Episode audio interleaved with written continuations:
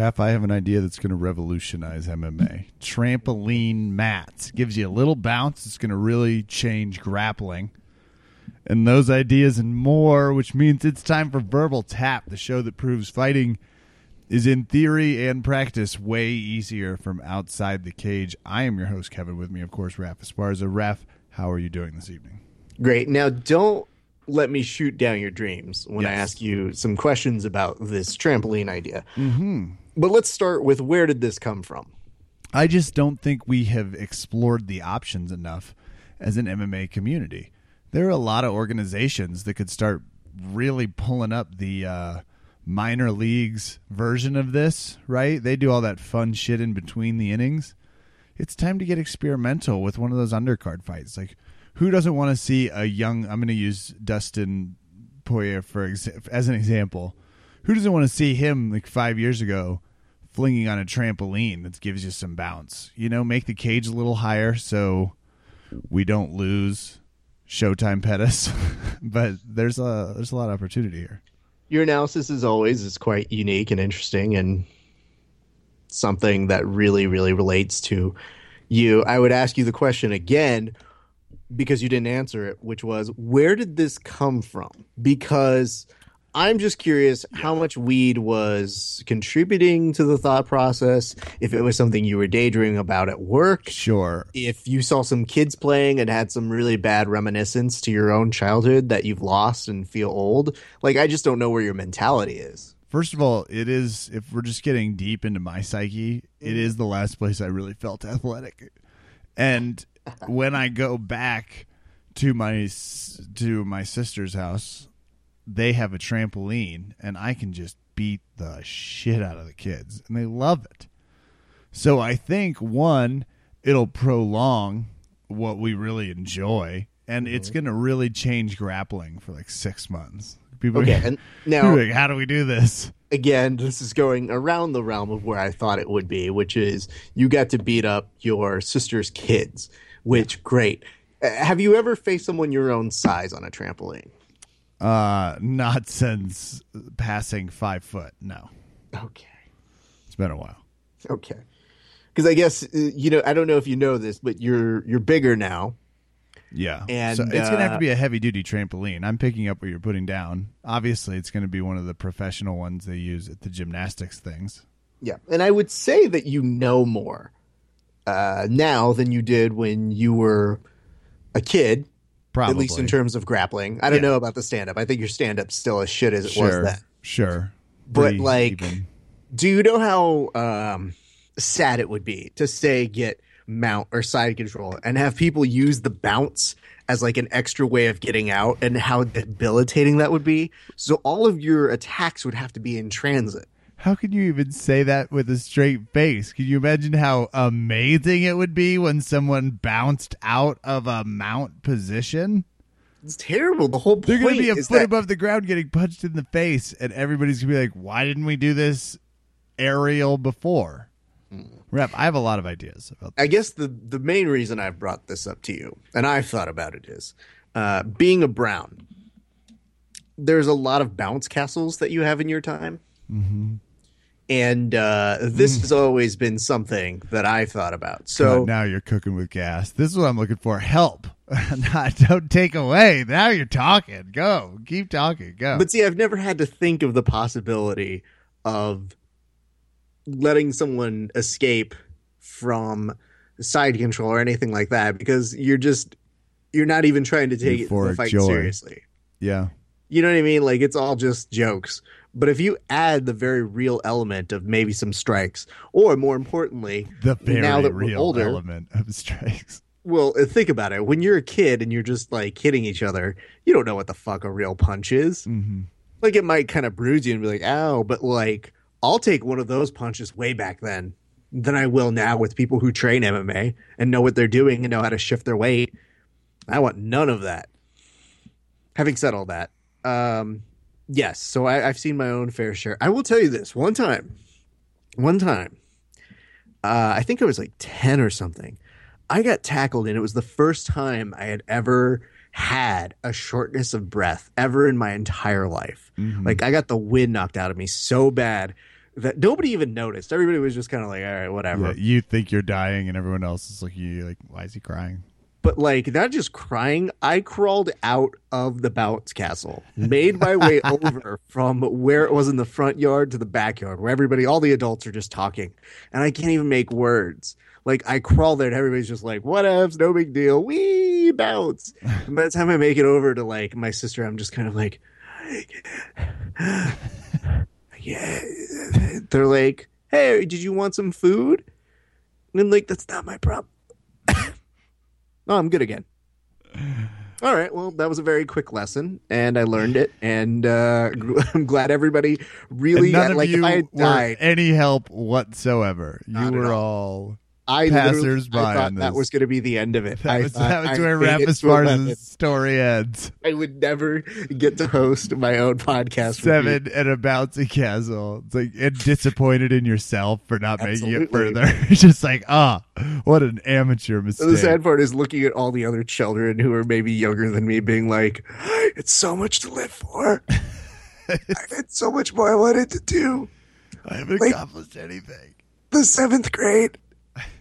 So, yeah, that was a very real uh, consideration to me. But now, you know, you add in the WWE and the fact that as a kid you could literally beat the shit out of people in there and it would never hurt them. So you could suplex them, you could do all the real cool stuff. Uh, the hard part for Nay, me it's is fun. I mean, that's we have- what's. tough mats at VMAC, and I abhor ever trying to take someone down, which is really a problem for us, I think, when it comes to the takedown game. So I am always looking for the opportunity to German suplex a bitch. Like, I will take any opportunity to do that. And I feel like the bounce castle is the great place to work on your stand up. True or false? True. Okay. I still don't know how I feel about getting punched, but I am interested to see if I take out that person's footing by adding a little bit of pressure somewhere and seeing if they can keep their balance because I think that's a fun part of the game. So maybe you're not wrong on something. I just knew that wherever it was that you were really thinking about this, I think I just imagine you passing by some children on a trampoline and going, "Where did it all go?" What the hell happened? You look at your hands and you're like, "Who is this old man?" Um, I was hoping you were also going to suggest a bouncy castle version of the octagon, and I was going to be with you as well, I thought that was clear and apparent. I thought I had taken your idea and, and made it improved better. Yeah, with the bouncy castle. I think people weigh in out there uh, on iTunes because there's no fucking guest tonight, people. That's right, week three. It Uh, hasn't you- been 10. It- there have been some improvements, Raph. I would like to commend the Mm. crowd. I would like to commend a significant chunk of them per representation of a percentage. hmm I think it's amazing. What do you think is amazing? The eight additional reviews we have seen since I've started this interview strike. I'm Okay. also mildly nervous. You and I have been on fires. People are like, "Guess schmest. You guys are killing it. You're keeping me all up on the. That stuff you did about the halftime show was great, and I haven't even mentioned the Grammys yet. So there's a lot. Uh, you know, yeah, I knew that to was going to be some bait, especially But after last week. Leave a review. Let us know if you think uh, bouncy castle or trampoline is a. I badly want these reviews. Like these are the ones that mean. Yes, by to all me. means, please leave that. And you don't have to say another memory. word. Bouncy castle, five stars. hmm We don't ask for much, people. I do understand and appreciate the fact that we have a Kiyoshi who asked, uh, "Has Kevin lifted his ban on guests now that people have left ratings and reviews on iTunes?" Well, we got to that very quickly in the podcast uh, because we took uh, viewer questions. So that was one of them, Kevin. I think you jumped a little bit ahead, but that's okay because there were a couple other questions. I actually was in route. I skipped segue school at podcast You, you did. uh, Please don't acknowledge that in any part of the review I you leave it. for us. that I, I just missed segue class. It was Love the podcast, thing. hate the segues. um, Five stars. five stars, anyways. I, you know, the best part about this is I'm getting people texting me the reviews they want to leave, and I'm like, you know, do whatever you want. That's fine. Five stars. Leave it. You know, it's good stuff. People. But didn't we get somebody who left us a poem? Oh, Kent Wason. Uh, to be fair, I asked for a poem. What? you did not clear that with me. Would I- you like I to didn't. read what the poem was? That's true. Uh, I was going to, yeah. I mean, let me pull it up as we uh, take another viewer question. Okay. I'll grab it. Great. As you do that, I'll read the second viewer question, which uh, these two are real. The other one's from Kyoshi as well, who added, also, what is the music of choice for each host when rolling? Kevin, do you have any particular music that you like to roll to? I know that you have commanded the sound system when you have rolled before a couple times. Y- yes, I have. And before I find Kent's text, because Kent gets credit, but I'll find the uh, the poem. I have to go to it. I have an amazing playlist. I don't Would you like to hear some things that are on it? Do me a favor before you even start talking. Is or is not Taylor Swift on there? Y- yes. I mean, yes. Take that for what you will. All right, go on. Well, it's the I knew you were trouble. And Mm-hmm. I think that applies. Go on. Uh, House of the Rising Sun, That's a good one. I can appreciate that. Come Together by the Beatles. That's a good. That's in the warm up portion. um, let's get to some rolling fun. War Pigs. Uh, Natalie by Bruno Mars, which is a hidden track God. that has a No. uh, "Ain't No Rest for the Wicked" by Cage the Elephant. I'm aware of who that is. Yes. Cold Wind Blows. Got a little Eminem in there. Mhm. Uh, Ain't No Other Man by Christina Aguilera. All that right, was, that was to piss someone Let's- off. That was that. No, let's, let's have a moment for this. What exactly prompted that? I don't. Uh, there was a uh, lashing at the Taylor Swift from a week previous, hmm and I thought that if I kept hiding pop stars in here, that would really up the ante. Okay. That's an interesting choice because I have been to gyms where when I'm I'm visiting there and uh, they're like, "Hey, we're gonna put on some music. Do you do you want to listen to any music?" I'm like, "Yeah, was- you know, anything will work." And I always feel that the minute I say anything will work, that's the go-to for most gyms to put on Katy Perry. Katy Perry. Yeah, she's huge in gyms. Boy, the more you know in the LA gym circuit, because I did not know that. Not just And LA. What? Nope. You, are you going to throw Vegas into this too? Mm-hmm. Wow. Mind other blown. places as well. I, I will not rat those people out. I feel they have to come forward themselves and out themselves, but it is a real thing. It exists, and there are lots of people who train to that. Um, I'll tell you the the answers I've heard from different people before we come back and revisit Kevin's uh, Grammy nominated approved list that he listens to. Like literally, Kevin just took the CD that they make from the Grammys and put that as his rolling music. If that's any indication of how well he is trained by media to do Just what he's upset to do. there's no Kendrick Lamar in it. If that were the case, For If real though, really on the ship reels. some- Okay, yeah. if we're getting into the Grammy talk, we need to talk real quick. Real talk, people. do Kendrick it. Lamar shut down that Grammy. Wow, what a Wow. performance! He was he was there. He brought it. I okay, and I I believe this to be one thousand percent true. I feel if they were going off of handing out the best album Grammy based on mm-hmm. live performances at the Grammy, that they would have to then go over and have Taylor Swift hand over her album of the year to Kendrick Lamar because what she did was embarrassing compared to what he did. What he did was sensational. I mean, I'm I'm not even What a he did was something to watch. but it, like I felt like I needed to up my game. Like I was watching it late, I was watching it on a replay, and I just sat there and was like, I'm so bad at what I do compared to what he does. I think everybody felt that way. Like even Cam Newton coming off the season was just like yeah, LeBron and Steph Curry. Everybody finished that performance just like, wow, I'm I'm not doing enough. Like Steph Curry went outside immediately go to he's like, I got to go throw some jumpers up. He's right. Like Kendrick Lamar. Like I got to get out of here. As, and as I pointed out, it was hard to watch anybody else after. Oh yeah. Like terrible spot for Adele to not do a very good performance. And well, you know, let's be real. then okay? the Biebs, and it was just like, okay, I Oh. gotta take a break. Here's Uh, the other problem with Bieber because if you have Bieber go up there, you know, Bieber still thinks he's like 14 and can get away with being 14. But I think now we get to judge him like an adult and say like, "Nah, Braj, those mews that you're trying to do right there, pretty embarrassing. You should really just Nah, Either pick- uh, you know, dude, he's a person who says swag. I'm going to call him Braj. I I love it. I was just supporting it. That was it. I understand. I just need to make sure that it's very clear to people. The endearment of Braj is a very rare thing that you'll hear, but if you hear us say Braj, it's usually with good reason. Anyway, so Justin Bieber, uh, terrible. Adele, listen. Bieber did play the shit out of that guitar.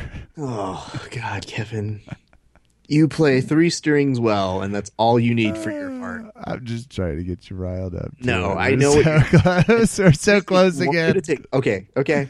Everybody, What do wanna- Pitbull ended the performance. Pitbull went last. fucking Sofia Vergara, who is a fucking taxi. And that's not a lie. I'm not making that up. She was dressed up like a taxi, like a human transformer.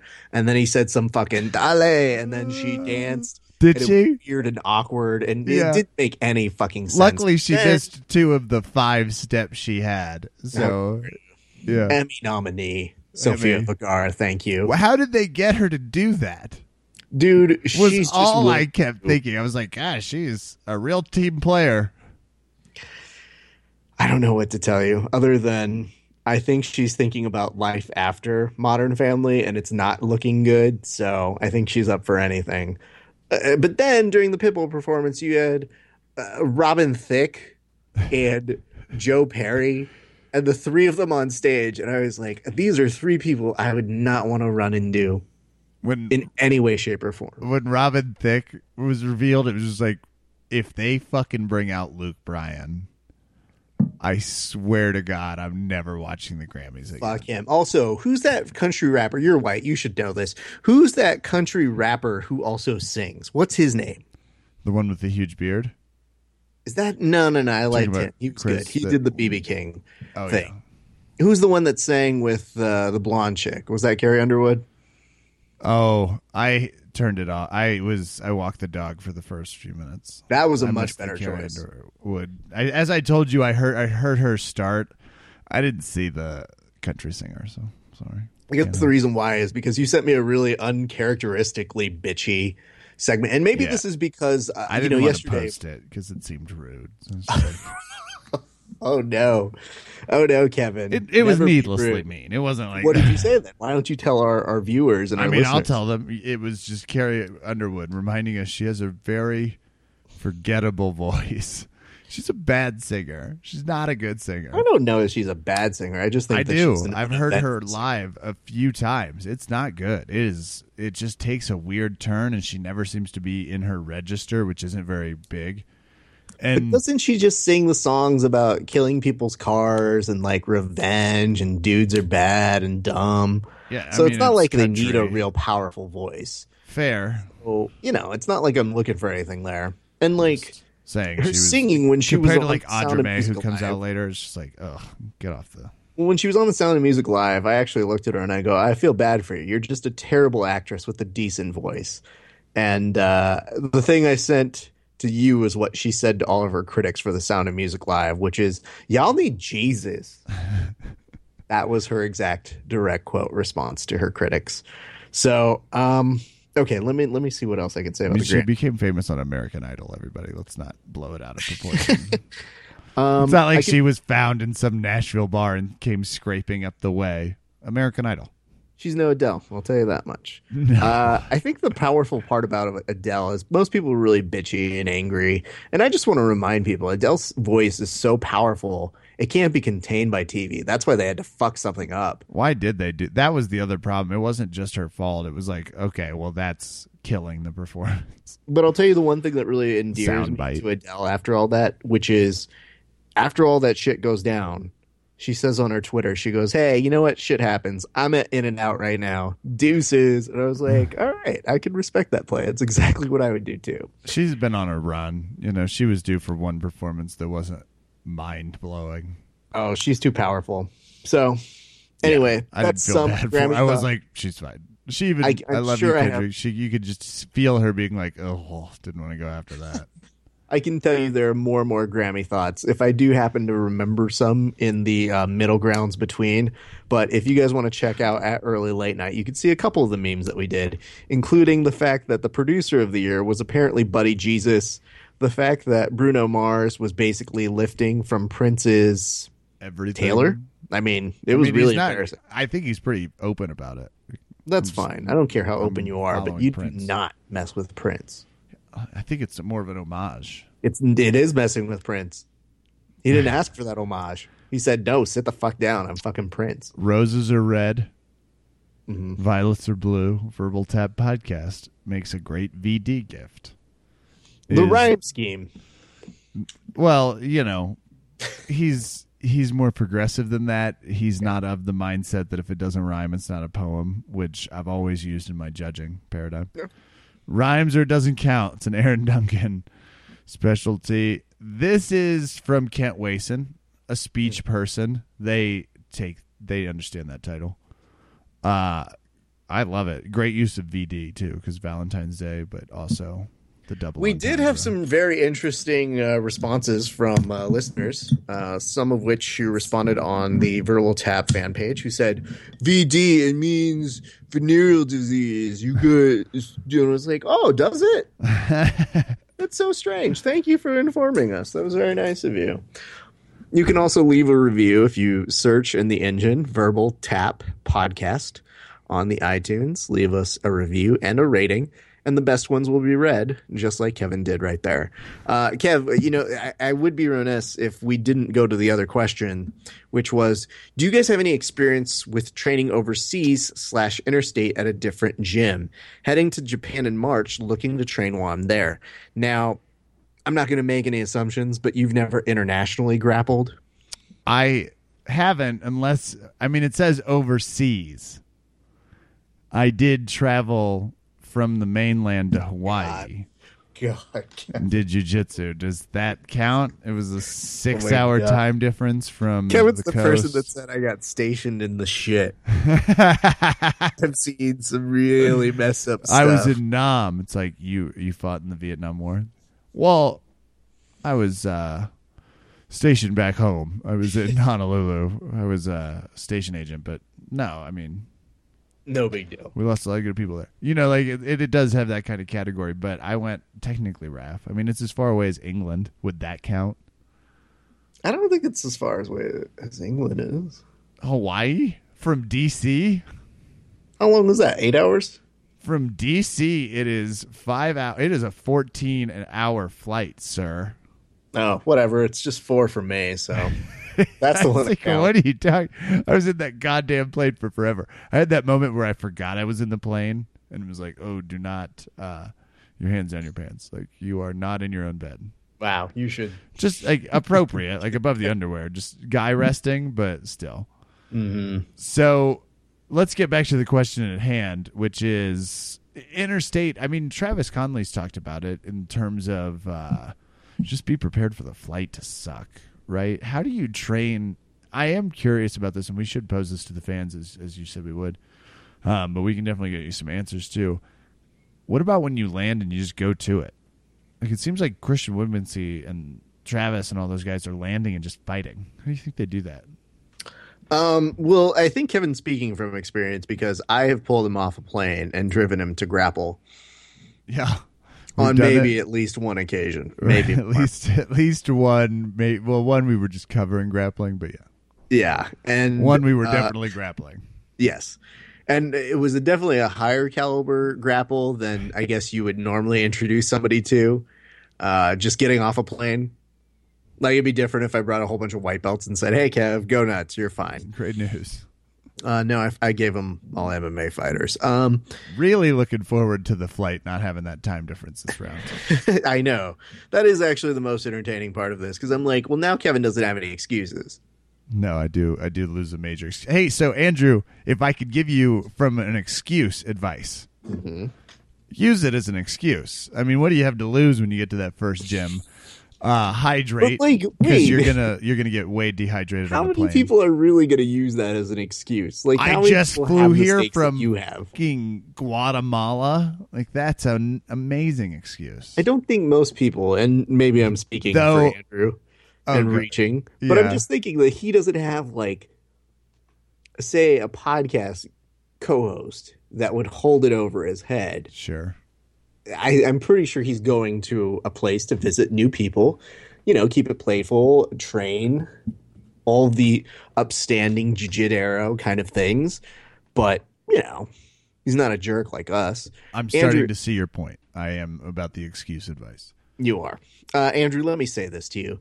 Uh, having uh, visited a, a ton of gyms uh, throughout different states throughout this uh, this great America, I would say this. You know, most people are pretty friendly. You will find if you are going kind of interstate and all around that people will maybe kind of turn it up. I'm sure you visited other gyms, Oh yeah. but people they look at you and they don't they don't treat you bad. They don't say anything. It's not an implicit thing. But you'll know within the first 30 seconds of rolling with that person, especially if you're at a new gym, and even if it's the instructor, what you're in for. So I always plan what I like to call my B plus game. And I have that in waiting. But like I don't mind having going somewhere and having someone submit me real quick because then you're just like, all right, cool, we're out of that. That's out of our system. We'll this is advice I've heard before and employ myself. Yes. However, there are some people who exceed your talent, one might say, and uh, just turn it up because they're looking to see what it is. And granted, it is a competitive vibe, and there's nothing wrong with competition, but it's just one weird difference, I guess, when people say, Oh, yeah, let's go. Oh, man, we're so glad to have you here. And I'm going to fucking murder you. It's a little different. So I, I think that's really the only thing. Everybody tends to treat me great when I go to different places. That's why you hear about it on the podcast. I, I've always had this rule, which is if I go somewhere and train and the people aren't great, you don't hear about it because I have no reason to talk shit about gyms. Could be a bad day, could be a bad anything. Maybe I wasn't in the right mindset. So I try to give people the benefit of the doubt. But for the most part, I would say there's a really high, like above 90, 95%, where you just go to a place for the most part, they're very welcoming. They want you to come through. Just give them a heads up. But if you're going to it. Japan, uh, I have not been there. Kevin has not been there for grappling. So we will open this up to our viewers. If you guys have actual experiences from there that might help or, you know, put him in the right direction, we'd love to hear that so we could relay that to our good Throw friend it, on Ant. the, throw it on the Facebook. Absolutely. We share because you know we're clowns. So we need to- What a who's who's been to Japan to fight? Who's been, who's done that? We need a hand up. Uh, international speech competitions, Andrew. We can give you some advice if you uh, need to know to get that tie on and get your persuasion ready. You let us know. Are we ready to move on to some hot topics? Yes, let's do that. Um, this one I'm curious. Cody, no love. Garbrandt will face last minute fill in BG World Champ Augusto Mendes. Yes. That'll be Tanquinho. Tanquinho's fighting. Yes. So uh, this is going to be this Sunday in Pittsburgh. Woo. Okay. That's an now I'm watching. incredible turnaround Tanquinho? because uh, Cody No Love, when I was talking with uh, Uriah, Uriah Faber, he was talking about how much trouble he gives him in the gym and how he's probably the most consistent partner out of all the folks at Team Alpha Male, which I, I mean, that's a high honor. So um, to have him go up against Augusto Mendes is an interesting aspect because Augusto took a, another fight that didn't quite go his way the last time. But I still feel like he has the ability to show something good. I'm hoping, as a jiu jitsu guy, and I'm sure you are too, that he gets to display that on uh, Sunday. Oh, just no, Raph. I'm not. No, I hadn't crossed my mind. I wasn't thinking about his uh, pretty strong grappling skills and amazing heel hook base. I wasn't. Or his ability to shut down Eddie Cummings. Yeah, no shit. So yeah, Tanquinho. Ah, it's always fun when the big when the good when the grapplers, right? When we see the Lovatos and the Tanquinhos Mhm. take the it's great. what the H is going on with BJ Penn? And does this mean he's not fighting? Is that- How do I say this? Okay. And so some people were wondering why it was that UFC 196 wasn't in play for BJ. And BJ said something to the effect of, you know, something wasn't working out. Well, it's now being alleged that somebody who used to work at bjpenn.com, which, Kev, as you know, is Our- my encyclopedia. Yeah. for uh, MMA news because when bjpenn.com reports it, you There's- know 48% chances it's true. they have done a rigorous audit Google search? and Uh, fact search y- yeah. and ask um, Jeeves if they could. they've the- definitely asked all of the Jeeves that they can find around them. And not like a search engine. They just have some guy named Jeeves that they're like, Do you know this? all right. So how do I put this? Um obviously we won't make light of the fact that there is a very serious charge, which is uh, BJ Penn is being accused of sexual assault and drug use. So I think the implication is that one of the writers First of all, said- he's not being accused of drug use. He's being, you know, a sexual assault where drugs were involved. We know drugs have been a factor in BJ Penn's life. Go on. Well, this uh, this allegation seems to allege that he was using cocaine, which What? Yeah, Dana's powder? Wait, Dana's powder. who's. um, okay, Kev, I want you to tell me why you think there's no way BJ could do cocaine, and then I'll tell you mine.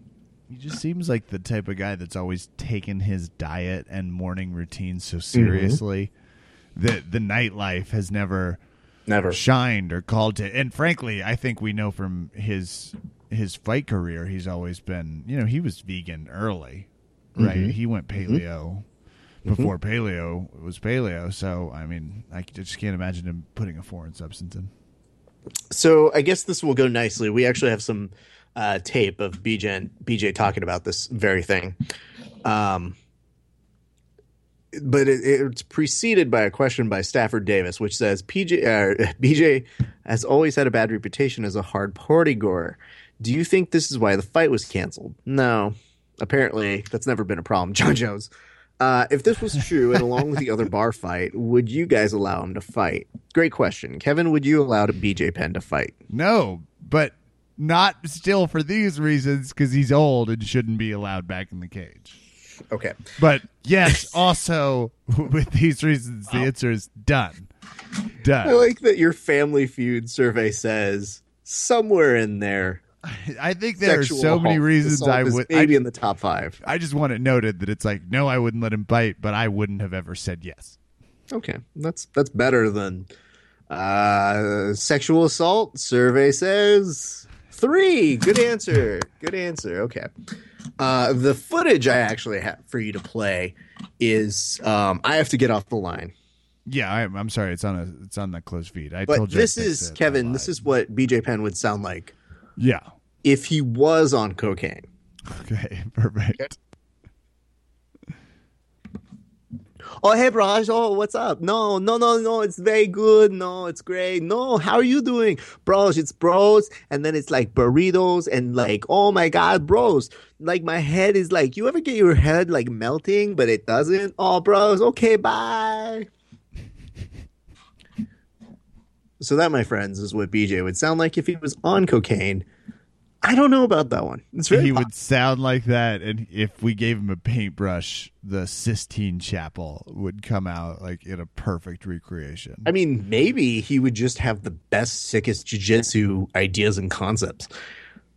you would just need to to get down and, and he would go at such an accelerated speed you'd need to make sure that you get all of it on tape because it would just come through once Well, I think Stafford also has the follow up of is this something the UFC will need to do in the future? Check on retired fighters as well. The answer, and the guy is still trying to chase that high. I think the answer is yes. They definitely they're going to need a retirement home at the rate they're doing these fighters uh, their career longevity right now. So if they're gonna keep getting older guys in the cage, yes, I think they should be checking in on them for long term health status to make sure. But will they continue to do it? No, Mm, under no circumstances. That's a lot of work. It also requires that they care. Hey, you know what? Speaking of people who Yeah. should be retired, Yeah. So Quinton Raff, no way we can call it returning to Bellator. We Okay. simply cannot call it that. At best, this is a limp back or like Quinton Rampage Jackson. Jackson, Plan D's back to Bellator MMA cage. dot dot dot. Genuinely, no one else would take his call. Um, eh, this is bad. What is he doing? Why is I thought the courts? I don't even understand it, but I thought the courts made this impossible. So all right. Well, where do we begin here? who's he fighting? Like what? Ah, that's- nobody cares. Is it coming up soon? Like, what is he gonna fight when he's forty? At this rate, like he's signed with Bellator three times without fighting in the cage. So I'll be very honest in saying I skimmed through this article. I So what- can't, in good conscience, ask that anyone devote any more time to Rampage's career when it comes to just signing with an organization. But when I say that I skimmed the article, I don't even know there was an article. I think it said exactly what we're reading here, uh, which is Quinton Rampage Jackson will be returning to the Bellator MMA cage in the near future. I think that was as much as the author actually wanted to look into it. They're like, we good. Okay, cool. He'll be back. Um, if I were to just allege what I think happened in my mind and fill in the blanks of what, you know, I just kind of skimmed through, I think it would go like this. I think Bellator wanted to cause some problems for the UFC. The UFC was like, yeah, well, we've got fucking money and we've got fucking lawyers up the wazoo. And Bellator's like, yeah, dude, but he was still under contract. So then the UFC came back and said something to the effect of, how about we just give him back to you? And then what are you going to do then? And then I think Bellator said, ooh, checkmate. Damn, You it. win this one. We'll take him back. And then pretended like they were super excited about it, even though they probably wanted to hold it over the UFC's head. I and hope they they realized cut a they deal. didn't have great leverage. I hope they cut a deal that the UFC gets to keep his stupid fucking chain. They're like, no, Uh, that mm. stays. He doesn't get it anymore. it So- used to be awesome. It stopped being awesome after he turned 30. Then it was just like, why has he got that huge chain? Maybe that's why he's getting so tired in the second round.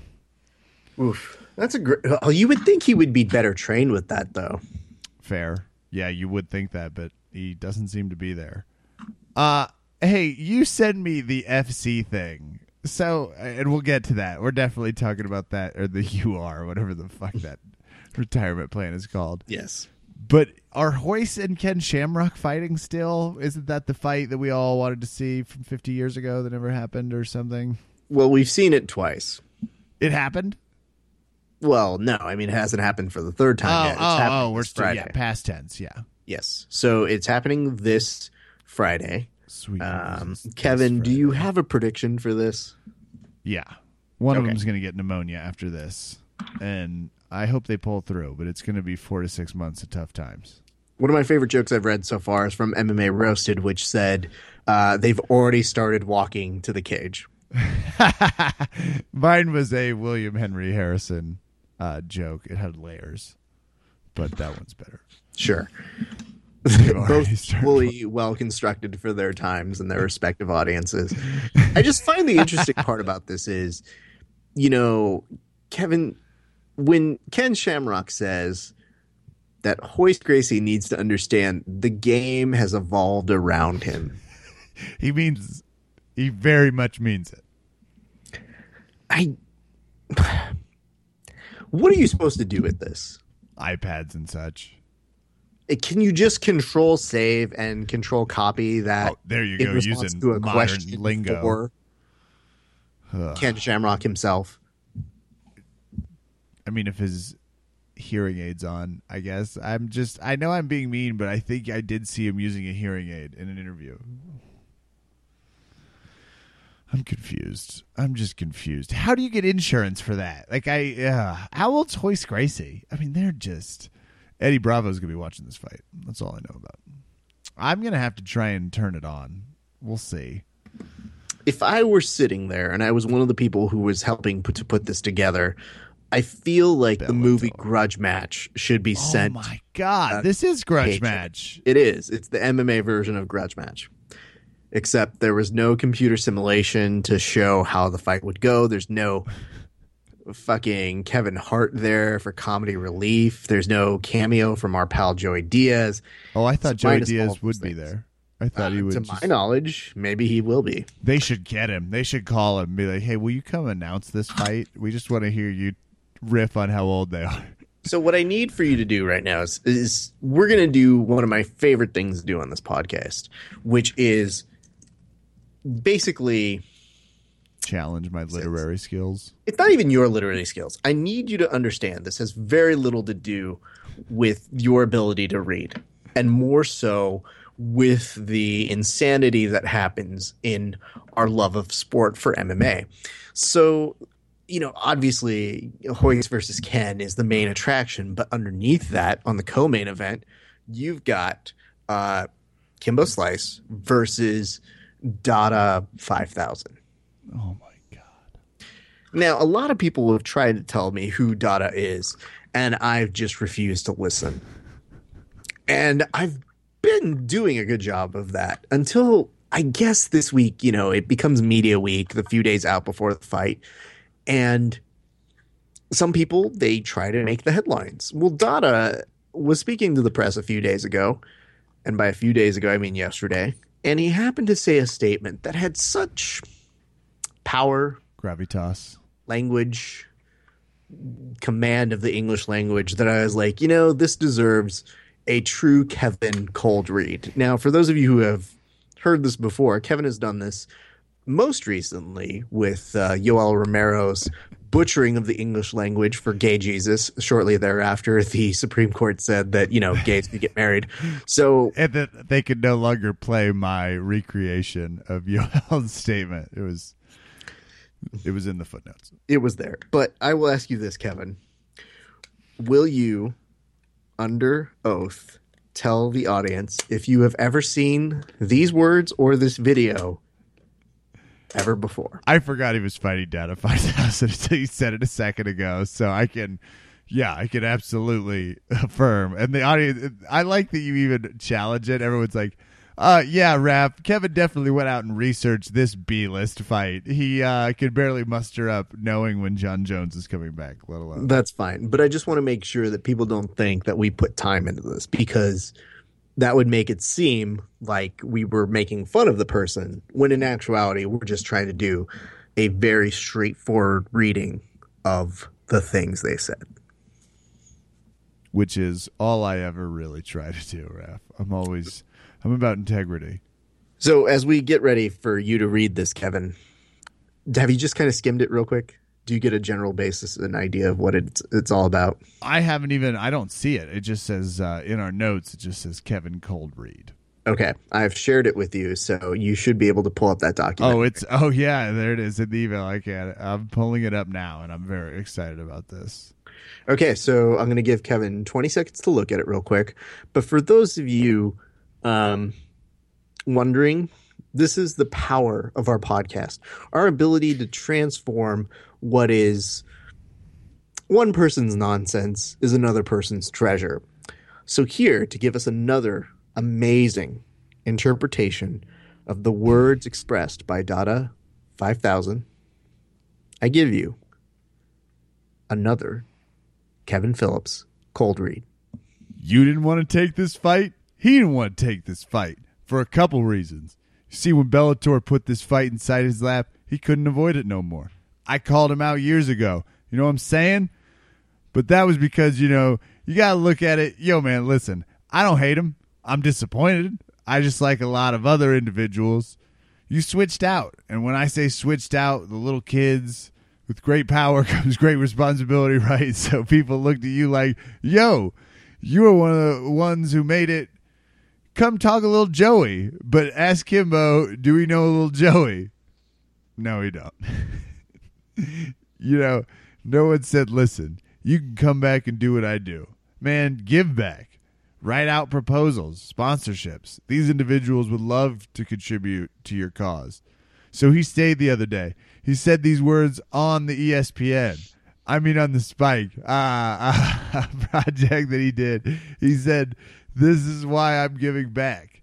You got your wife cooking for 20 porn stars. That works for your manager. How does that food benefit the people of Perrine? So you really need to think before you speak when you talk about giving back because what you guys are doing does not benefit nobody in pride. Then he says, after Bellator 149, I think I'm going to fight Roy Jones Jr. I think I'm going to give Kurt Angle a shot. Man, dude, common sense. You never put the car before the horse. You know what I'm saying? The horse pulls the cart. You ain't getting past me this Friday. So that's all going to be out the window. oh, I blacked out, but I'm back. Woo. Okay, Kevin. Um, without any context, you know, I mean, like you read it, but what do you feel that you learned from saying all of those words? I got to know what Joey is. Well, he. Oh, little. Joey. Little oh, no, Joey. no, no. He doesn't know. Who is Joey a person? Apparently, Oh, Joey's a person thing. Okay. Joey is a person, but like, I don't know if he's a amalgamation of a person. why Like, does Dada? Fi- why is this speech so much about their community give back? I am a little curious about that. I think at his purest, Dada is trying to say he is a man of the community. Ah, and Kimbo is not. Yes, I think that's the best takeaway you can come away from this.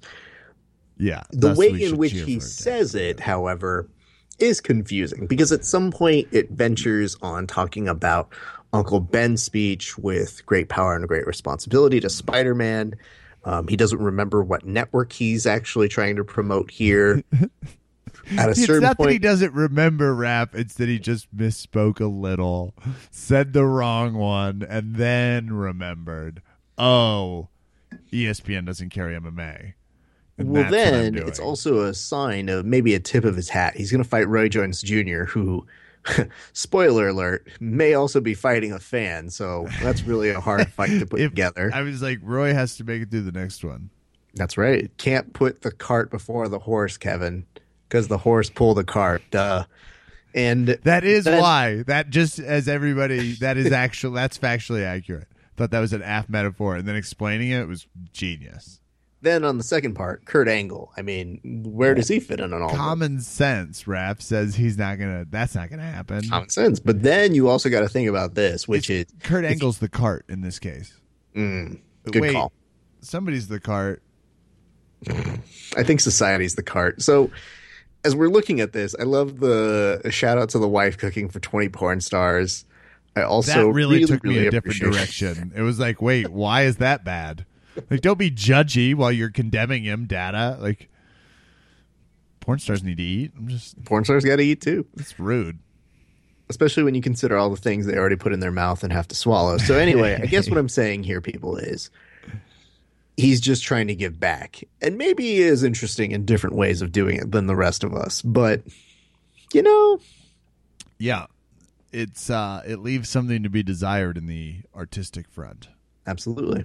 So anyway, that was the cold read of that. Now, Kev, I know you don't necessarily know the situation for this, but I have a cold read I'm supposed to do, and I'm I'm, a little more familiar with this. But I need you to introduce what is it that you know that happened? Well, you just said the words giving. We just did something about giving back to one's community. Well, Jason Mayhem Miller's about to be court ordered to do it. He got arrested again. And for those of you playing the home game, when you heard that Jason Mayhem Miller was going to get to fight again, and that he was going to get to fight um, Luke Barnett, he then You got to celebrate. Well, he seemed to tip off the fact that I don't know how to say this. I guess our audience was just starting to take bets on how long it would be for him to get arrested. So he goes on another, you know, appearance. He raises some headlines by saying, "What is it?" That he thinks he's fighting Josh Barnett. That's and a common mistake. I'm just Absolutely. I do that all the time. It's like, hey, am I fighting that string bean from England or that massive Viking from L.A.? Absolutely. It's a very hard thing to confuse between the two. Yeah. So between these two things, um, the organization that's putting on the fight between Barnett and Mayhem Miller, you would think, especially after he gets uh, arrested for being drunk out here, and I believe it's L.A., Long Beach, and um, you'd think they'd say, you know, he's not looking too good. We should probably cancel this fight. What do you think the head of Venator FC did, Kevin? I I really am curious. He said, Let's fight from prison. well, Johnny said- Cash it. He said, not only is the fight still on, but shame on you. Well, I like him for not being judgy. Yeah.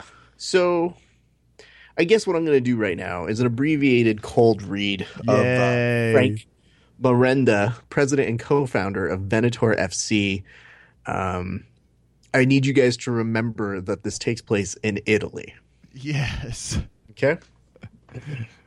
and here we go. We signed the contract with the Mayhem Miller after long reflections with his coach and the manager.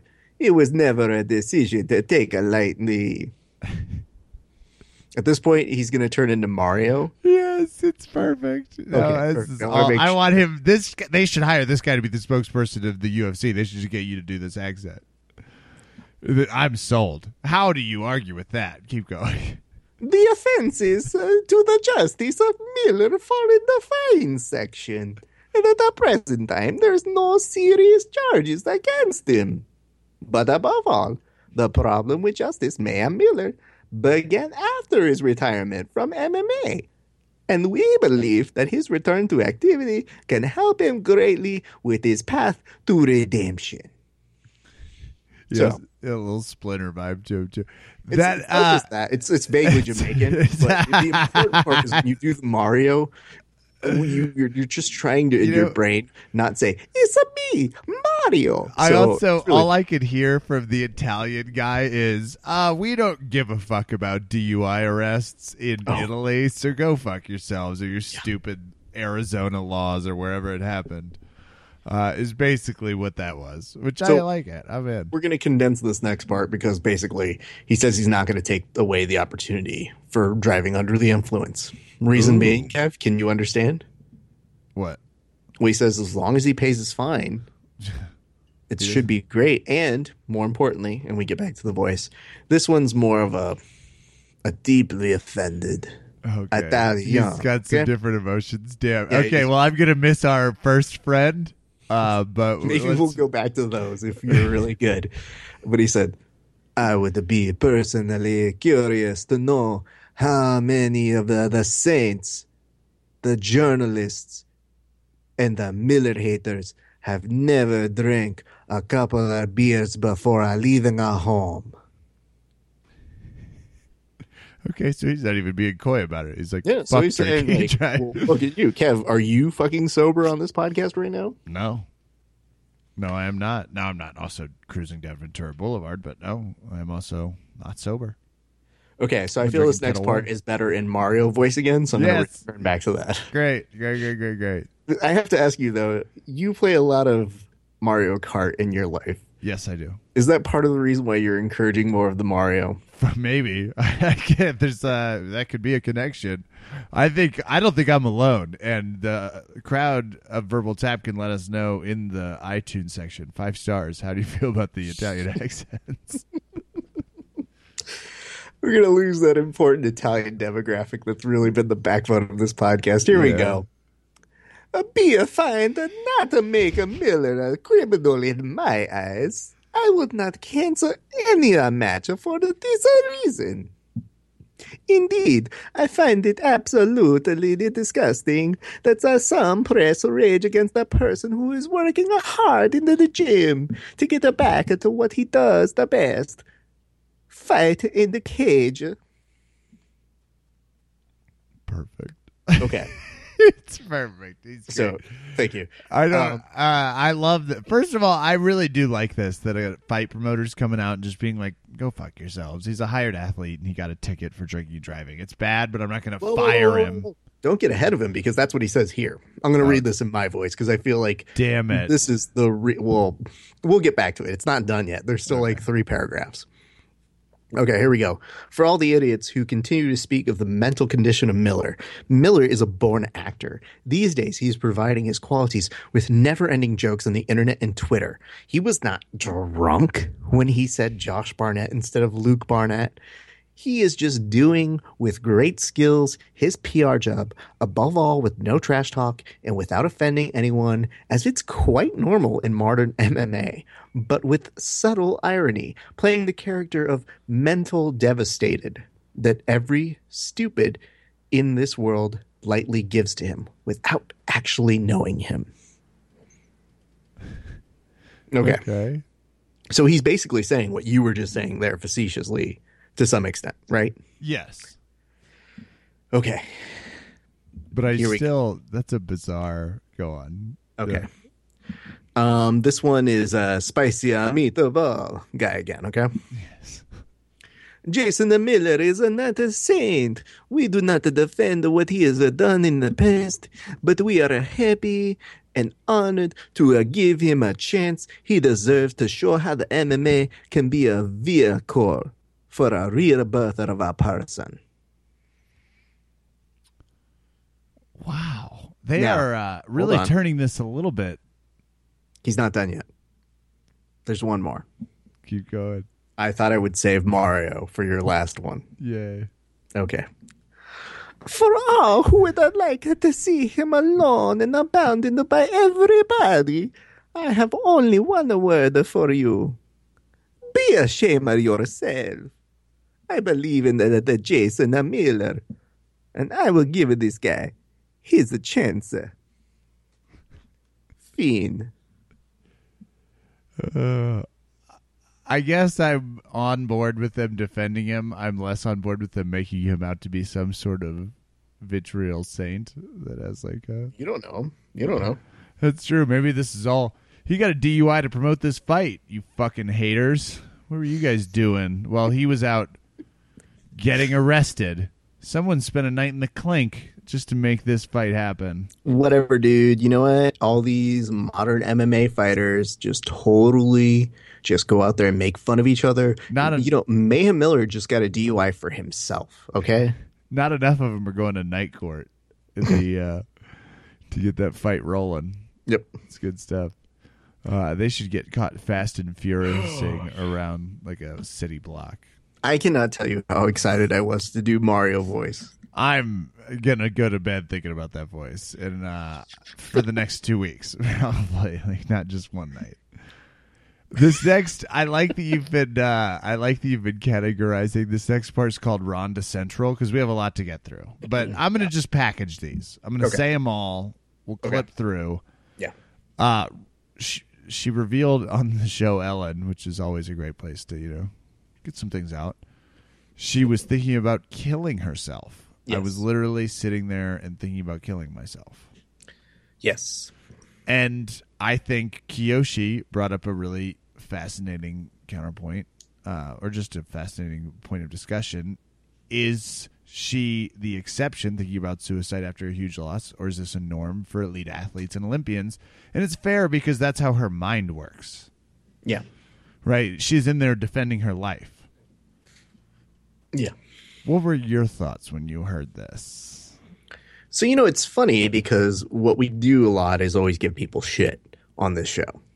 But I think when people bring up the fact of depression, it's a very real thing. And I think you know there are people who suffer from it and they understand it. But I think that there are fighters like uh, Tom DeBlass was is a person in the grappling community who speaks out and routinely says if you're suffering from depression this is to his students or his friends. And i see him routinely put it up and say like you know seriously get in touch with me. And i think that's a stand-up and commendable thing. Our other friend joe schilling put up a status update that said if any of you guys talk shit about ronda on this i will fucking delete you. I don't even care. And i think especially from those two people who are so highly competitive it shows that kind of hyper competitive mentality that you have to have to think that you're the fucking shit at all times. And I think it becomes difficult because are you playing into the character to sell a fight or are you just really believing that you're untouchable? And I think it's a little bit of both because obviously Ronda's very successful at selling pay per views. On the other side, though, I do think that that is one of the aspects of competitive mentality in that you can't go in there thinking, ah, there's some margin of error. I might be okay, not the best. So yeah, you have to think you can fucking crush people. Yeah, Ronda's not going to do the eight years of time where she's mediocre. Mm-hmm. Like when she thinks she's not the best anymore, she's done. So this is the interesting thing that I found, which was you had a split. You had some people, not a ton of people, really commented on this. I think a lot of people understand it's kind of a shitty thing. But we had some people saying, you know what, good, she got what she deserved. And she's just being overdramatic. And I think that's a weird thing because I think they're trying to say that she deserves some kind of punishment uh, for talking so much shit. And I think that she should be accountable for it. I do, however, think that when memes somebody have taken mentions, care of that, just yes. for everybody, like memes have been all over that post fight. Sure, and I mean she's gotten her fair share. We've we've cracked some jokes. Yeah, I do think, however, when somebody mentions that they're suicidal, and her reason for explanation on that was she was telling that uh, Ellen, she just said, you know, I had reached a point where I thought, what else am I good for? That's all I was ever good for. And I think that's a very real admission. I think her saying that is indicative of that almost obsession or compulsive desire to be the best and I think letting that go is really tough. So, in that respect, I could understand. Yeah, you know, maybe we should give her some leeway. But I find it interesting to see, and maybe I'll ask you what your feelings are on this. But what is it that you feel was your response when you heard her say that? Were you eh, thinking it's over dramatic, or do you think that maybe it is indicative of that. I don't know exactly where you fall uh, because we didn't really talk about it. I just like honesty, so I don't. I can't really say I have an opinion because um, I don't know when people are kind of talking in free form, like she, because it also to me didn't strike quite as impactful as I mm. felt like the media treated it today. Sure. Um, to me, it felt a little bit more like something she was explaining as she's had a lot of time and uh, she's been asked about it relentlessly. She's had a lot of time to think about what happened right after the loss. Mm-hmm. That's all she's been asked about. It's probably all she's been thinking about, knowing the competitor she is. So I think she's able to clip back to it in a more succinct manner, like, "Hey, I was having this," but she also describes feeling moments of sincere euphoria seconds yeah. after. So, like yeah. to me, it just didn't strike. I, I didn't take it quite as like someone as a as a call for help or as the, I took it as an elite athlete sitting there after losing something she did not think she could lose. I think it's weird because I, I do understand that for an athlete, when you get to that point and you do lose, it's that's tough. a devastating thing, and especially when you think. have to be there. Yeah, yeah absolutely. Brutal. Um, I just don't. I think it's a weird thing for any healthy human being, especially one who's considered to have such a strong mind that Roadhouse you need, especially for yeah. um, succeeding in the sport, to really make the admission that they would ever contemplate suicide, especially for having such a headstrong mentality. And even if she's, as one person alluded to, uh, you know, she's just playing on sympathies. That's sometimes even more indicative of somebody who actually suffers more from it. It's more of a symptom. What, what sympathy is she playing off of exactly? I mean, she doesn't seem to be getting a ton of sympathy. Well, I think the person is maybe alleging the fact that Ronda is somebody who has known how to manipulate the headlines to her advantage oh, and maybe using this. Sure. So, you know, maybe from that respect, but I think once you mention the suicide word, I think you're always kind of in that realm of like, uh, I don't know, maybe we should be a little more cautious and smart about this. Um, because it happens to the most random of people. Well, it's just said killing myself, which is, well, I mean, yeah. You know. And again, that could be super dramatic, and we could all be playing into it. Um, and I think there becomes talk of she had talked about the fact that she was out on her feet, and I think that meant during the first round uh, so that she was still kind of really not in that good place. And I think a lot of people alleged that her her corner didn't really help her out. So then you ask yourself, does she have the right people? You know, I mean, y- Yeah, now that she's been challenged. I mean, you do have to wonder. Like their game plan had never really seen a good challenge. So And my hope is in that her admission today it was a good way of saying that she's gotten past it, and I think we'll eventually get back to making fun of her.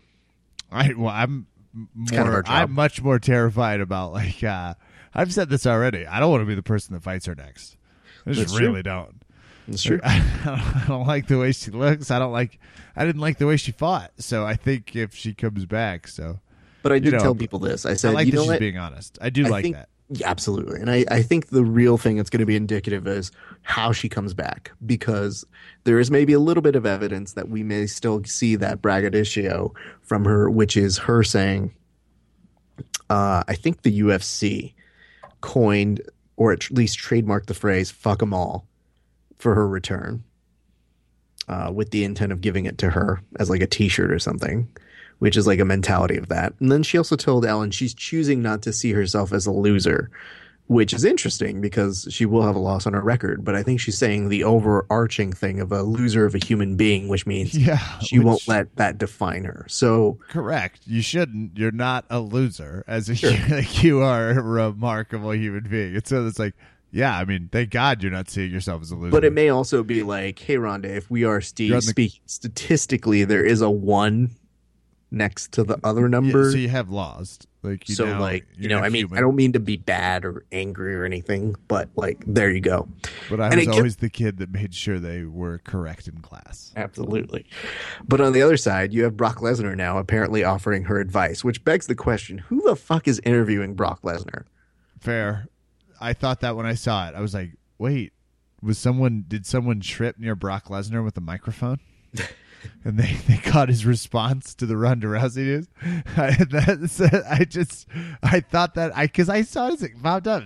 Like why is and his advice was stunning and not very helpful. no but she's I'm- to how to lose.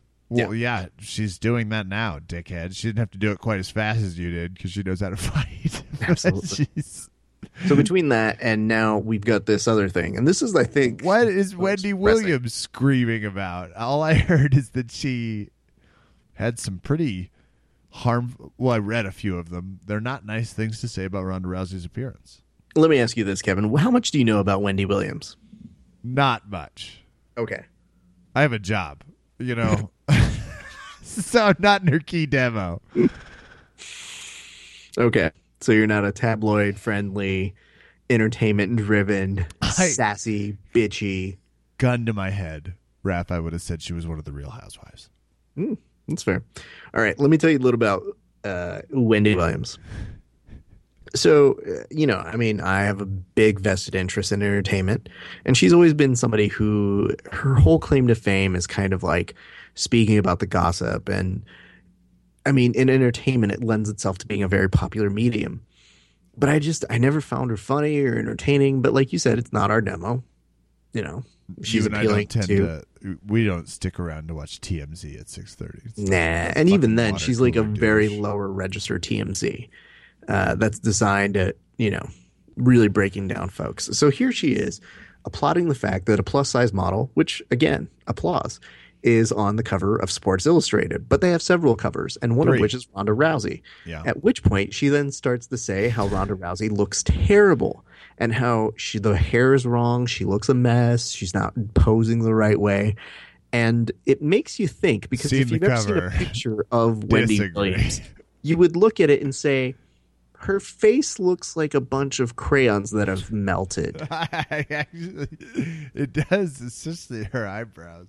So you see that, and then this allowed me to put this on there because I normally just ignore her. She doesn't really fall on my radar, but because she says such normally shitty and horrible things about other people, this is the uh, the way we coined the article on our Facebook page, and it says, "Garbage human being tries to tell attractive woman how to be presentable on Sports Illustrated cover that she's never appeared on." I also, I, and I enjoy that headline, but I still prefer. Uh, she looks like a person whose face is melted. Uh, or crayons have melted on. Victoria enjoyed that as well too. Absolutely. So anyway, I guess the nice part is this was one of the few things that I saw that brought the MMA community together on Ronda's behalf, and it's been a while since we've all been there. So uh, it was very nice to see everybody shitting on Wendy Williams because, again, garbage human being. But you know, it'll be interesting to see where Ronda best. comes at next. So you know, we'll we'll see. I think the ball is in her court on how she comes back.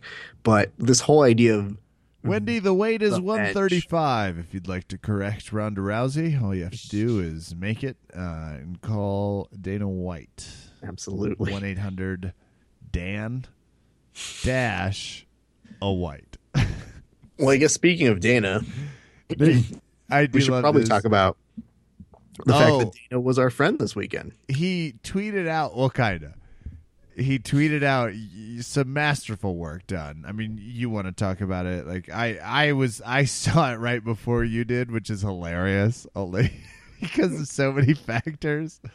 But i i all of a sudden see like an uptick. I was like oh what's going on? Head on over while you were training and uh you had put the picture out of him and matt serra and I guess you know sometimes you don't get to pick the joke; the joke picks you. Yeah. You had no choice but to post the exact same photo of Doctor Evil and Mini Me above it, and I'd say the world took kindly to that analysis. Okay, so here's what you guys should know. Friday night, they aired the World MMA Awards, and uh, it's by fighters only. I've seen clips here and there. It's usually what you see our good friend uh, Adam Hunter of MMA Roasted put up, where he writes the sketches for like, you know, uh, Daniel Cormier singing "I'm All About That Cake," and most recently Ben Askren saying "Hello from the Other Side." uh, basically trying to get Dana to give him a contract signing. So like, there's a ton of these things. Like even uh, Mark Munoz, I'm the Filipino Wrecking Ball doing Wrecking Ball by Miley Cyrus. So they always do these fun little gimmicky things. I've never actually sat down and watched the whole event start to finish because I don't know if they've televised them all or I've only seen bits and pieces. But I actually sat down and watched the World MMA Awards, and I was a little surprised to see it was only going to be one hour. Now, Kevin, what was the comparison I told you in the way that this show was presented? The AVN Awards. Yes. And what for those, I mean, maybe for the five people who don't know what those are as they're listening to Porn, this the podcast. Porn Awards, the uh, Okay, good. American Video Network, uh, Adult Video. What is it? What's AVN exactly stand for? Yes. Adult Video Network. Mm-hmm. uh, Adult Video Network Awards. Mhm. Oh, they're art. And I told you I still disagree with who won Best Anal Scene. Well, they took it in the end. Anyway, so the hard part about it is, is I'm watching it and I want it to be good. The and I feel like, the MMA Awards? yes, Okay. I mean, both, honestly. The AVN Awards were pure art. So how dare you? I mean, just the wrong people were winning. So, yeah. You know, the hard part is you're sitting there, you're listening Some to it. categories, Raph. Best three way went to the right team. Did it, Kevin? I don't. I don't know. I'm just. you send out an email to them saying, like, I'm just so glad you guys were finally I would love to be on the nominating Academy list. I don't know how you do that. I really don't. So as all of this is happening, I'm watching it and Dana's not there. And apparently Dana's won best leading man, which means not what you think it means. It's not like he sweeps people off their feet romantically. It means that the best organizer, leader of a company. And he's apparently won this eight years in a row, but he was too good to show up. So he did a clip show of him and Matt Serra filming the on location of looking for a fight. So they did like a little clip of you know, like a video recording that they sent there. And that was the deal for most of the winners. Like Conor McGregor did the same thing. You guys probably saw that. But anyway, the Dana White was significant because him and Matt Serra were talking. And at a certain point, they both make the same shit eating grin. And I happened to pause it. And I was looking online for, you know, I mean, Dana White's always been credited as kind of a Dr. Evil character. So I found a photo of him and Matt Serra making that shit eating grin that I had screen captured that matched Austin Powers, the Doctor Evil and Mini Me thing. And we put it up. And honestly, I thought I would go to sleep or I'd wake up the next morning and I'd see like some coverage. Like we get some play. And I tagged Dana, but you know, you never know how these things go. Well, lo and behold, as I go to train that morning, Dana has retweeted it, but he's also retweeted it under the somebody fucking put this out there. Which, if you look at our thing, it clearly says it's us. What do you mean clearly, Raph? Because I don't think I don't think you're giving the total picture of what you mean by clearly. As in, it fucking says "Verbal Tap MMA Comedy Podcast" in our banner logo right in the middle of the mm-hmm. picture.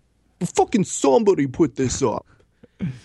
In a way, I thought that was more of an homage to like he was really explaining, like I really do have you guys on the blacklist. Like that wasn't no, a no. joke. I find this funny. This picture's hilarious, but you're still on the blacklist. I just think it's more so like Dana wants to make sure all the social media engagements go back to the UFC pages. But I. I, I have no idea who this third party entity with their banner in the middle of the photo is. to be fair though, that was a nice thing to see, at least from mine and Kevin's perspective. Yeah. Not only people enjoying it, but people coming to our honor. So we friends- had I saw AJ defend us. That's when I. That was actually first what I saw. yes. I saw AJ's tweet that was like, "Those my boys of verbal tap." And it's like, what was? What? Oh God.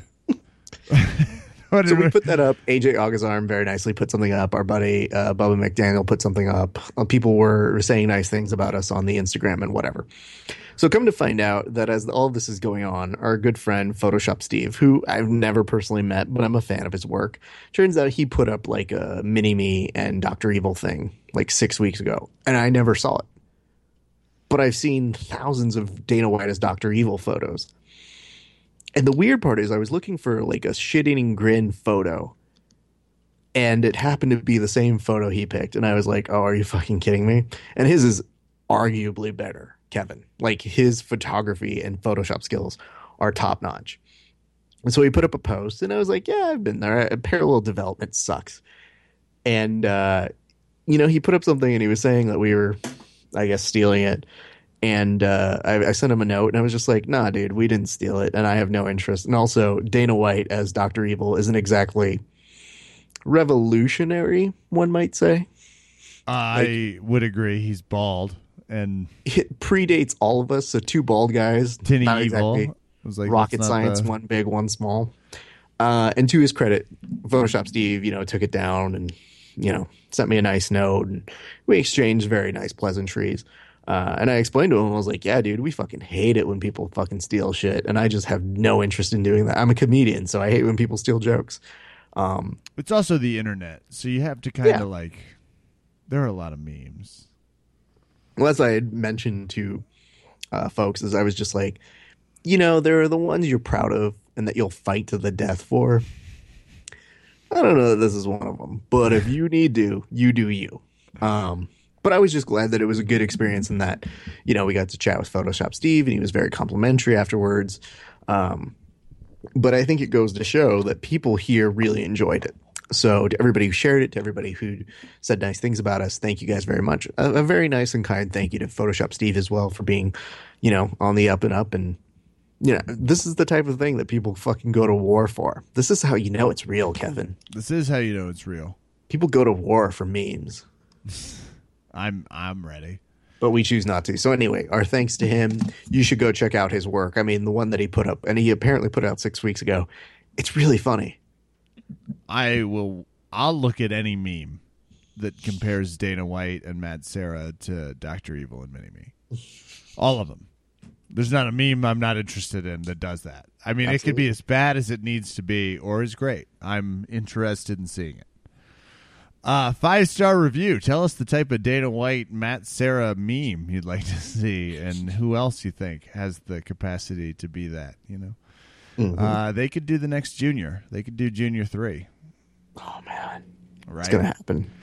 Jevons is hosting Jiu-Jitsu Times, and it's official. Raph, like it's Yes, they they announced it, and he is now a nemesis. Yeah, I podcast. I banned him from all my social medias. I blocked him. I also sent him a really bitchy note, Mm, just to let him know good. I'm not interested. you you got to help me out here. CM Punk has a back injury. I mean, it's not coincidental that his opponent talks about knocking him the fuck out. and hurting him. He has a Okay. back injury. Are we going to see CM Punk fight in the cage? That's my question to you. Not is the back injury real? That's not my. You know, I don't. I tend to just believe people unless there are circumstances that show me it has something. Well, maybe Uh, you so unless there's should take a second to think evidence- about it because apparently Uh oh. this information was announced after the following two bits of information. Okay. Go. All right. The first of which was uh, CM Punk opened up as a three to one underdog against Gall, and if you saw Gall hit that submission against Mike the Truth Johnson, uh, you know, I mean, It's also not just that submission. It's that if you've seen Gall fight, well, okay, three. you've seen him fight. Yeah, so there it is. It's done. You've seen him fight. it's a, it's a big difference If between you've him seen him fight, Punk. then you've seen him do one thousand percent more fights than you've seen his opponent. So, uh, you know, I mean, I don't know that that's a, a big deterrent, but the second deterrent is They changed his name officially to Punk Dash Ass Dash Bitch. Oh, Nope. Too soon. what you should also know at this point is the fact that CM Punk oh, weirdly announced like two days later he had a back injury and that I guess the timing of it was a little suspect, but the main telling point to me was he was so excited to hug Ariel Helwani and basically pick him up for a suplex. And we had joked at the time that said, well, if he can't take him down, how is he going to take down any other real MMA fighter? yeah, we But- joked. If you see him pick him up, I, is that the action that somebody does who has a back injury? Is it the first thing you do? Like, Kev, if you know what I mean, like your knee hurts right now, like Yeah. you've gotten better, but it's like the first thing you're doing when you're drilling with people saying, like, Yeah, go I ahead. just want to do one one knee Squat the squats and then fuck have out of people, this. Yeah, have people test the torque. Yeah, And then maybe the next Monday saying, like, hey guys, I got to fucking go on the shelf again because who knew? Ouch. I'm still of the mindset. I just it's it, it has nothing to do with this, and I and I don't have much to say because I hope he fights. You know, I'm I'm in his corner. Not really, or I even am. metaphorically, but you know that. He doesn't look like he's gonna.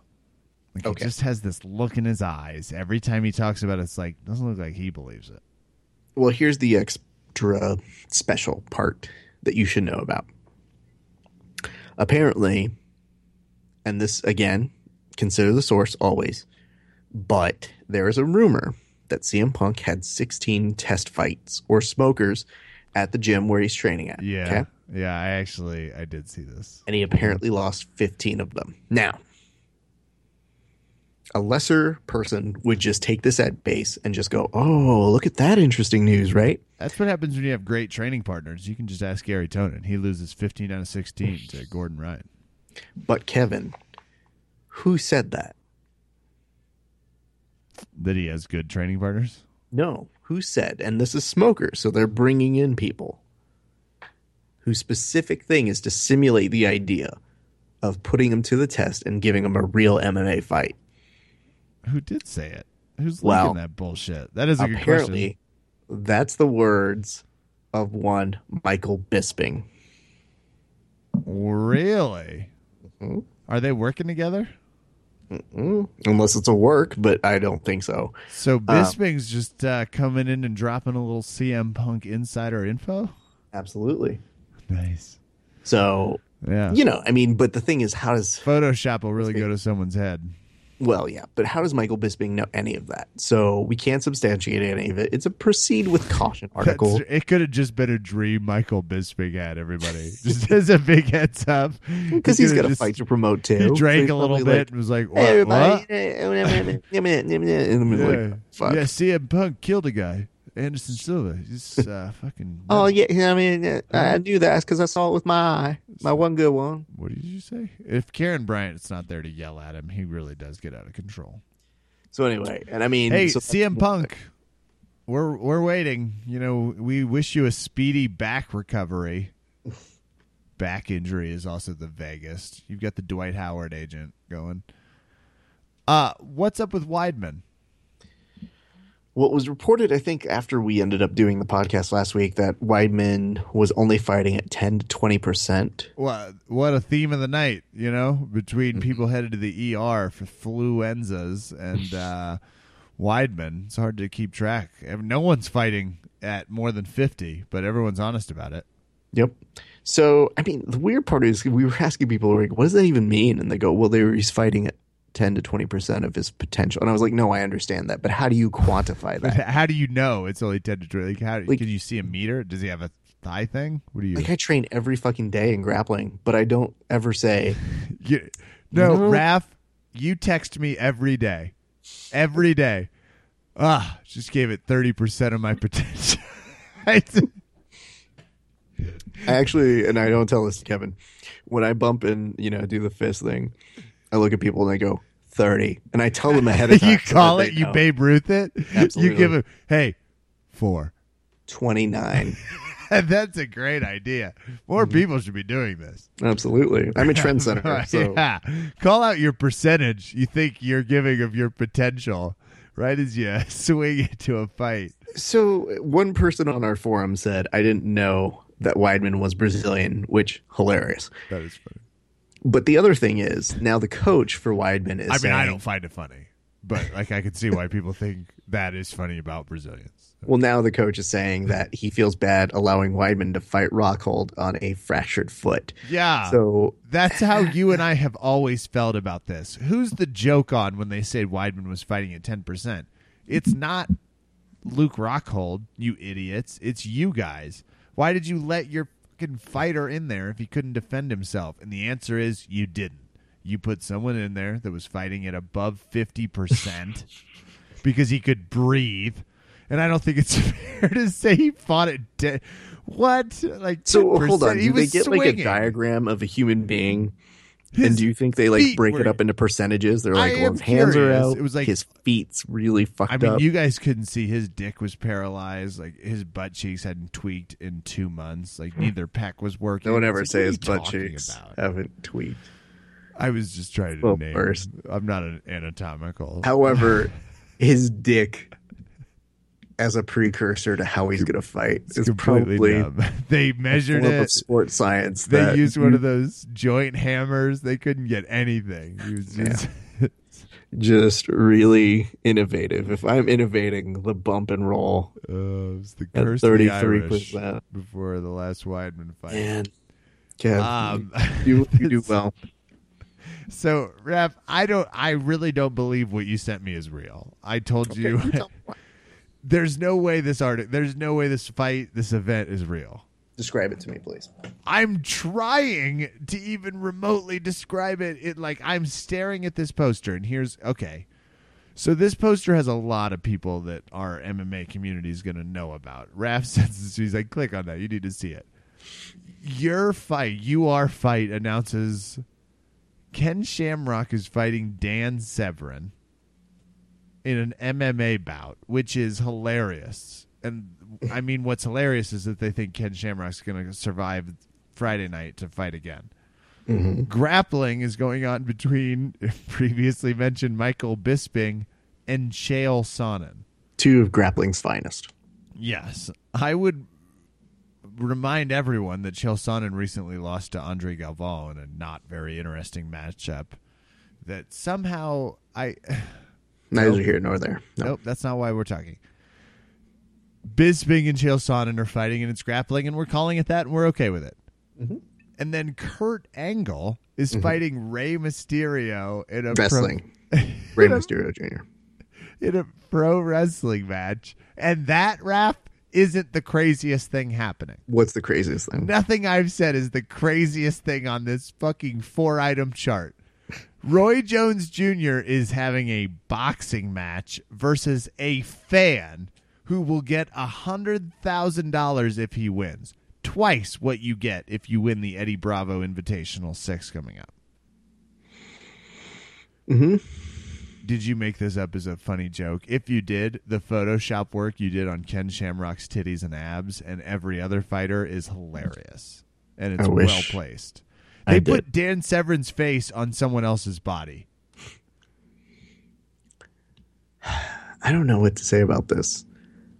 I just know that if they ask me the right way, I will give them my money. I agree with you wholeheartedly, but that's not the point. Everybody needs to go to the MMA bulletin and check out their post from 12 February, the UR fight. Live stream pay per view tickets go on sale soon. They better, because several of these people will questionably not be able to fight in six months for physical reasons. I mean, Kev, here's the thing. You now live in Colorado, so I don't know if you know, but that's closer to you. Oh my God. Roy Jones Jr. is fighting a fan, everybody. I wasn't joking. I didn't even know you could do that, Raph. I thought that was illegal. No. Oh my God. Okay. Not if you sign the right paperwork. Uh Polaris. AJ and Jake Shields is real? That's yes, happening? apparently that's a thing, That's gonna be a and it's good. I'm not as excited about Oh, it no, as I Ben would be for Ben Askren No, and AJ. neither. Mostly because Ben Askren looks like a curly haired version of AJ, um, except we've seen him in the Bellator cage knocking people out. And now I guess the thing is, I've seen Jake Shields work to shut down grappling before. And with Ben Askren, I think you just you had a potential for AJ and Ben to have a more dynamic wrestling bout Yeah. that would then include elements of jiu-jitsu in it, which I thought would be really cool. Um, Jake Shields, though, I mean, it could be a great match. I love don't watching know Jay yet. Shields fight, so I'm in. Um, I just feel like it's a, a little bit of a tempered excitement for it, uh, but still a great match to put together for Polaris. So we're happy for that going down April 2nd. And then over here, this was big news. This was was really really big. EBI announcing that they're going to go to Fight Pass. What the congratulations? You should be. Yes, you should be congratulating it. And It is. It is cool. The UFC is now engaged in a grappling event. Mhm. That's not Grappler's Quest, which was the previous one, but that was before the UFC was what it is right now. correct. And I mean EBI is getting some big names to come through for this. So Yeah. big prize. Coming back to Los Angeles. Apparently, there's another kind of big thing that they're going to announce. We'll let you know when we know. But um, let's say this about EBI. So, it going on Fight Pass is a good thing.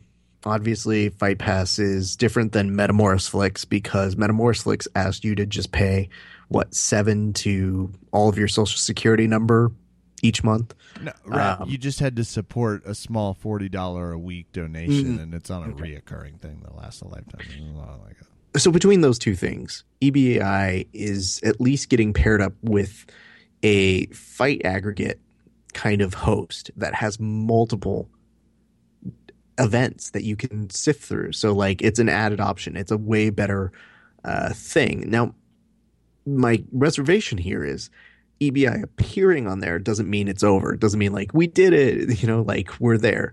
I think it means that we have to vehemently support EBI on Fight Pass because I think it's about as close as we're getting to really being exposed to something that's like minded and Yeah. grouped in that right thing that could get us more exposure. So uh, I would highly all you know encourage all of you at the very least to do the free pass for Fight Pass on it. We have no vested interest. I mean, Dana didn't even fucking credit us on the tweet. You're so- aware of our relationship with Dana White. If you Absolutely. need any more proof, just go to his Facebook page where you can see he retweeted something. but we can say this. I think for Fight Pass, I think it's a good thing. We just you don't stop here. We have to continue supporting it. I agree. And as a community, I think I like it's a that you're on great step. And if we do support it and we do see it grow, I think it opens up new opportunities for those up and coming grapplers that we all know about, or the people who are on the buds, like the the people who could be the next big thing. You know, your Gordon Ryan's. You know, the people who compete at those tournaments that you see all the time. Who you know, I mean, they have vested interest in doing MMA or jiu-jitsu, but hopefully it keeps us to having some folks who could do professional jiu-jitsu for a living, and that would be awesome. So, let's see. Hopefully it'll work. I'm excited and support it. That's a good. I, I'll try EBI. You know. Luckily, with these fighters this time, I guess I'll watch. Uh Vandy versus Fedor in the return of the fight that we definitely don't care about. That's not true. Apparently, people online have a really big feeling about that one. People think Wanderlei Silva can still fight.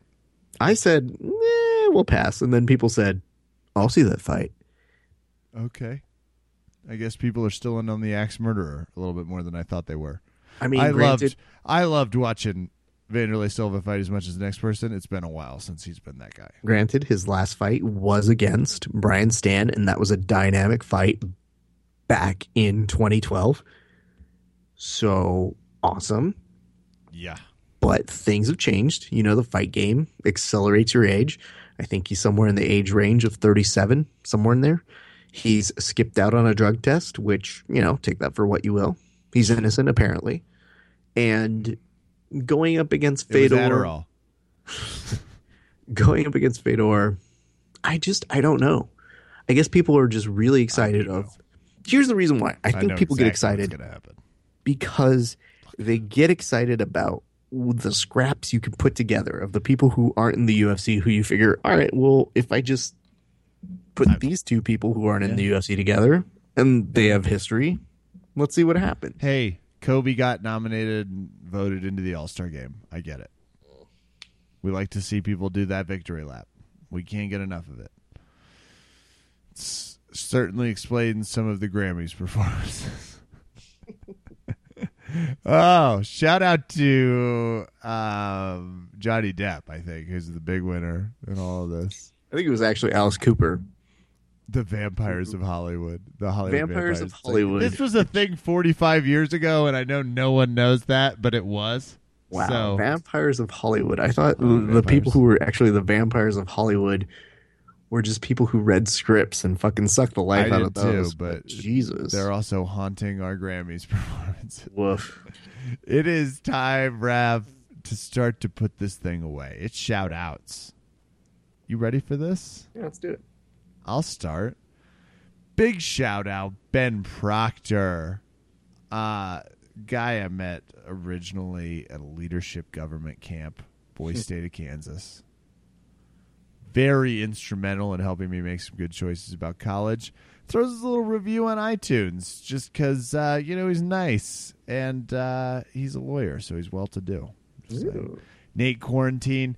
This is a British comedian, Raph, that I don't want you to spend much time thinking about, but uh, he is one of my favorites of the crew. So fun. Someone I spent a lot of time with at Mike's. So. Jack Coleman. Those two I mentioned because they have a fun podcast called The Brit and the Bumpkin. I'm on it in their first one back when I was living in D.C. back in those days. Uh, it was like five months ago. So big shout out to the Brit and the Bumpkin hosts for coming on over, hanging out at the Verbal Tap side, plus throwing some funny videos at me. Can't waste him once again for the amazing poem. Andrew Correa, Raph, he has landed. He is back on the social medias. He was also Oh. moving, doing uh, a much larger. You know, there's someone that can talk to us about uh, transitioning across seas. Has a lot of experience with it, and just training back and forth from uh, different countries. So big shout out to all those. I was also I told him I'm cleared to start fighting again. He was awesome. excited. It was, uh, it was like, yeah, I have to find a rebound, a rebound gym. You know, just someone that I we have to lower expectations with. Don't I'm call not it a rebound, them. Jim. I won't call them that to their face, Raph. I'm No, not I know, dumb. but when they hear it and they go back and they look at these, when they go to give us a review, obviously, if they're listening to this Sorry, sorry, podcast like five years in the future, you're just gonna regret some of these things. I am going to regret so many of these things. I hardly bet the shout outs is there. I feel like there's going to be that. There's like, there was that moment you were talking shit to Tim Kennedy. It's like, I definitely regret that. Uh, that's going to do it for me on the shout outs, Raph. Uh, let's go ahead and shout out Valley Martial Arts Center. Ah. So I want to go ahead and shout out Hassan, who is teaching an awesome no-gi class, was teaching us some really cool knee bars. We got to uh, really, really finesse those, so I was really glad we were able to do that. Obviously, a nice shout out to our good friend Octavio, who uh, helped Great bring grip. a Daniel Bryan uh, finishing move, otherwise known as an omoplata, but in the WWE known as a yes lock to life uh, for an article I wrote. Uh, I think the picture turned out pretty well. So credit to Octavio for the sell and uh, being as big of a perfectionist as I am about these things. Uh, I also want to give shout outs to AJ Agazarm and Bubba McDaniel, and of course our listeners who were very nicely defending us and telling Dana White, "Hey, fucking guy, this is who we are." Uh, it was very sweet. Also, a shout out to Dana White because let's face it, although as, as much as it sucks, is that he didn't actually include our social media in there. Still cool. I was okay with it. I was like, great. Like, I actually Kevin and I prefer were actually pretty okay. Like we that's didn't. funnier to me. So who was this? Funny stuff. It'll be a great story to tell in the future. Plus, one of the few CEOs that I feel like really handles his Twitter. You know what Yeah. I'm saying? Like, no one is really doing their Twitter. I think Dana White is really doing his Twitter. Or at the very least, has a really good person who dictates That counts. all the things, who basically says all the things that he's being yelled at by Dana, which is like, you fucking type that with a period here, end of sentence. it's not 160 characters. Cut five of the fucks. Oh, great call. Great call, sir. Take out three of the fucking dummies. Take out the fucking dummies? No, fucking. Just three dummy. of them. Just three. You leave the other six. Um, I also want to give shout outs to Breakdown Academy. BJJ. Breakdown. we had a, a guy come through and uh, he was training with us it was like his first time training in months and uh, it was just good to see people like i always get really happy when i see people come back to train after uh, not training for a while so mike thank you so much for stopping in you are an awesome training partner and i hope you come back and visit us some more and uh, we want to shout out uh, cousin marty Always. left a really cool review of us i really appreciate that let's go Hey. Shout out Juan Bernardo, who said that my ch- my wit and charm is second to none, which is true.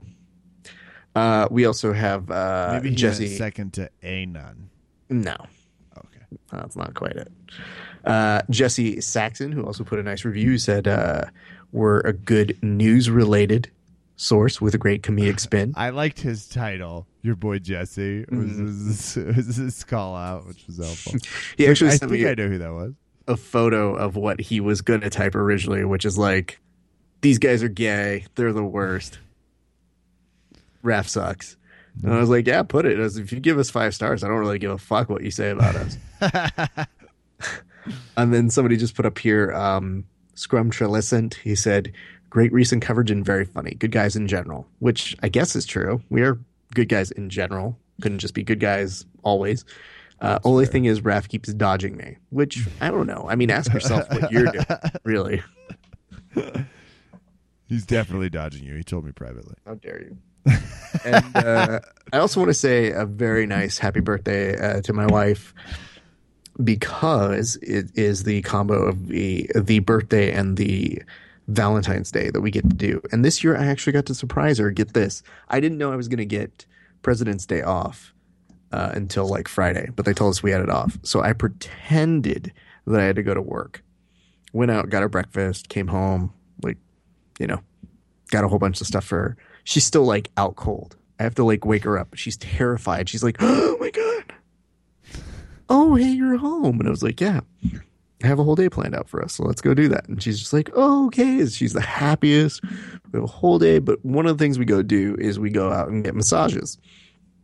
And I kid you not, Kev, we've talked about the fact that like when people massage you, that sometimes if you're a jiu-jitsu person, you get a little tense if they're like putting you into like Damn arm right. lock positions. Don't or- grab my wrist. I know you're setting me up for a Kimura down the road, Andrew. And I'm always like, I know this setup, so you can fucking slowly roll. But this lady put me into the version of what's known in pro wrestling as like a modified Mexican surfboard where they fucking stand on your back and then pull your arms back. And I was like, what is this doing? Is it Mexican always? well, it's hard to say, Kev. I mean, it really gets into a science that I'm not sure you're ready to really comprehend, but we'll I'm get there. I'm probably not. I just No. retract the question. But anyway, uh, Great was- name. The Mexican surfboard is it great? That is uh, very. I can see it. Kev, you'll find out when I do it to you. That's at which point it's just going to be called a surfboard because ob. because yeah, yeah. But um, it was a great day, and she was so happy, and I was so glad that we got to do that because, you know, it's a cool time. And so she always puts off with me and Kevin doing this podcast forever and ever. And uh, I'm just glad that she got to enjoy a nice day. And uh, she's pretty great. So shout out to the wife. Big shout out. Um, and I obviously stay in line because I don't want to get bearded surfboarded. No, I don't think that works. I don't think that's I don't the think I understand how to use it. But like I said, Kev, when you get put in the surfboard, especially the variation that this lady was doing to me in the massage place, you're just kind of like, why is her heel in my back? It ju- it hurts, but it is good. It is good. It's well, Raph that's going to do it for us tonight. What a Good. podcast. Yeah, I'm def- Kevin. Thanks for listening. Good night. Good fight.